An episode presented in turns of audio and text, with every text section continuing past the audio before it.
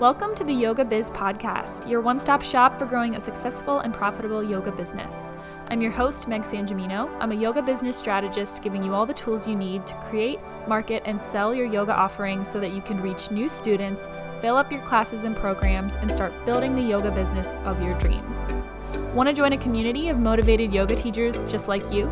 Join my free Facebook group, Yoga Business Strategy, for weekly free workshops and trainings.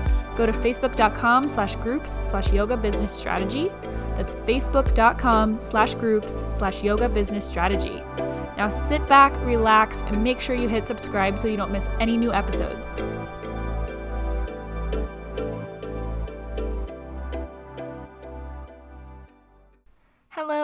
Everyone. Welcome back to episode 11. This is going to be a short one, a little bite sized one, but it's also going to be a very powerful one. So stick with me the whole time.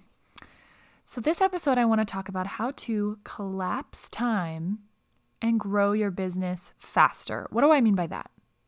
I mean that I watch yoga teachers build their businesses over the course of 5, 10, even 20 years.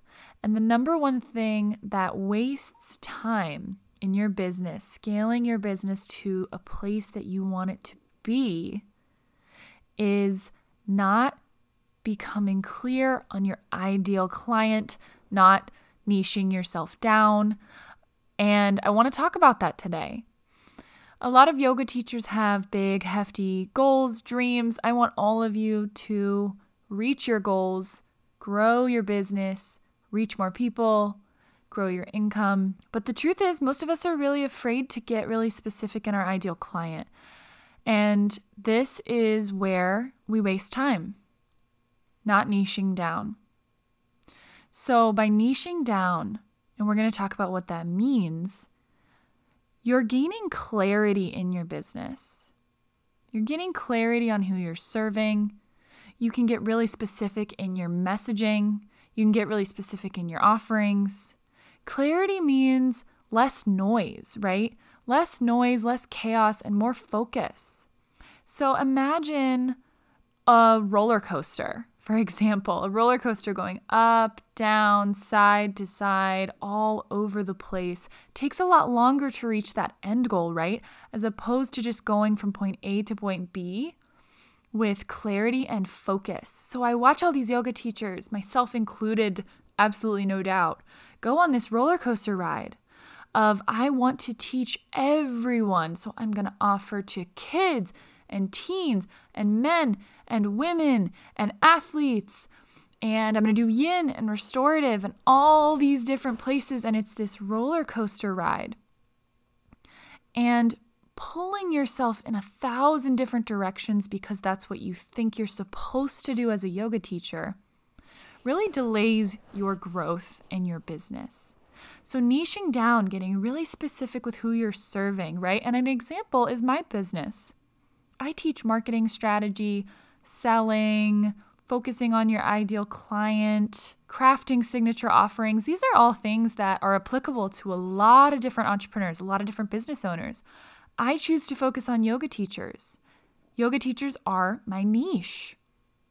Because if I, I was trying to serve business owners of every different kind, I would be splitting my time thinking about what coaches, photographers, videographers, gardeners, I can think of a million different types of entrepreneurs, copywriters, all these different entrepreneur types, I would be wasting my time trying to speak every single one of their languages, trying to fit my offerings into every single niche instead of just speaking the language of yoga teachers, just speaking the languages of you guys.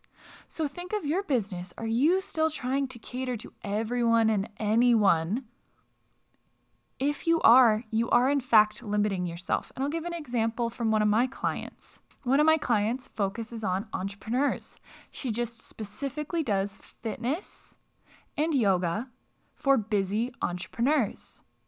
And she focuses her Facebook group, growing it with people who are entrepreneurs.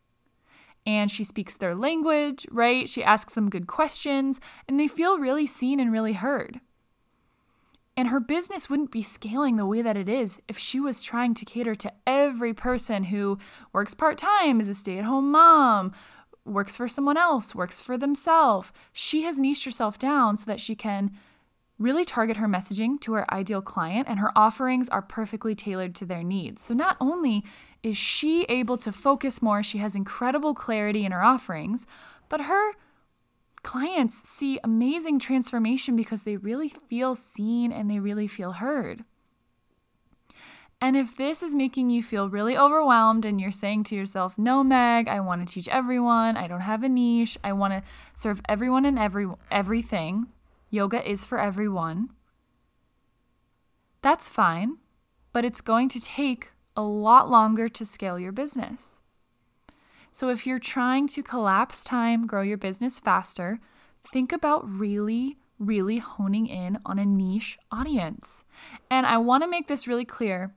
Last thing I will say you can always change your mind. You can make an offering specifically for new moms. You can sell it, you can make money, you can grow around that offering. And in six months, you can change your mind. Maybe you want to serve senior citizens. But what you don't want to do is go broad right now and just teach yoga for everybody because you can't make a decision on who you want to teach now. So niche yourself, do it today, do it right now, and give yourself permission to change your mind down the road. So that's it for this episode. Please make sure you hit subscribe, leave a review on Apple Podcasts. As always, take a screenshot, post this on Instagram, and tag me at Meg underscore San and I will send you a little thank you. I will talk to y'all soon.